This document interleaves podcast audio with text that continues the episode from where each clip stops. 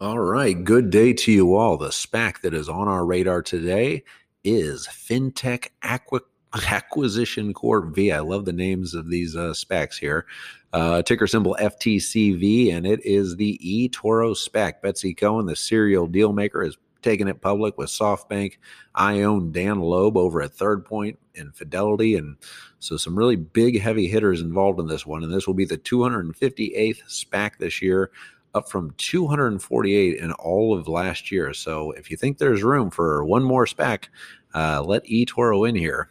Um, but if you're familiar with eToro, they're they're a commission-free trading app that was founded in Israel back in 2007 and has since grown its user base to 20 million users. And in just last year, they added 5 million more users with 605 million in gross revenues, which is just gross.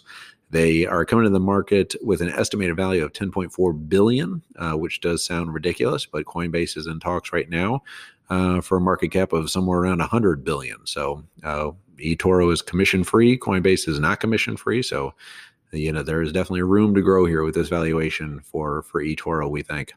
Um, and again, not financial advice, not financial advisor. Uh, do your own research, uh, but we do like we do like FTCV. Probably will be T O R O in the future. Um, but uh, but yeah, they make their money primarily by pocketing the spread between its price. Uh, it pays for the equity and its price it pays uh, passes along to the customer. So there's no pay for order flow model like people you know lost their minds with over Robinhood. So the time timing is right to go public for a company like this, especially following following their rival Robinhood and, and that entire debacle.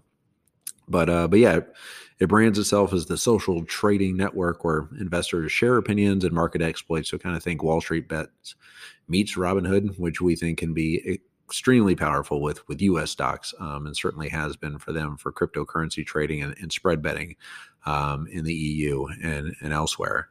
Um, but yeah, uh, that that's our take on eToro or the FinTech Acquisition Corp V, F TCV, which is currently trading at 1309. Uh, yesterday we went all the way up to 1555, and uh, I do have to disclose I do own FTCV, bought in around 11 or so, and then uh, was on that wild ride yesterday.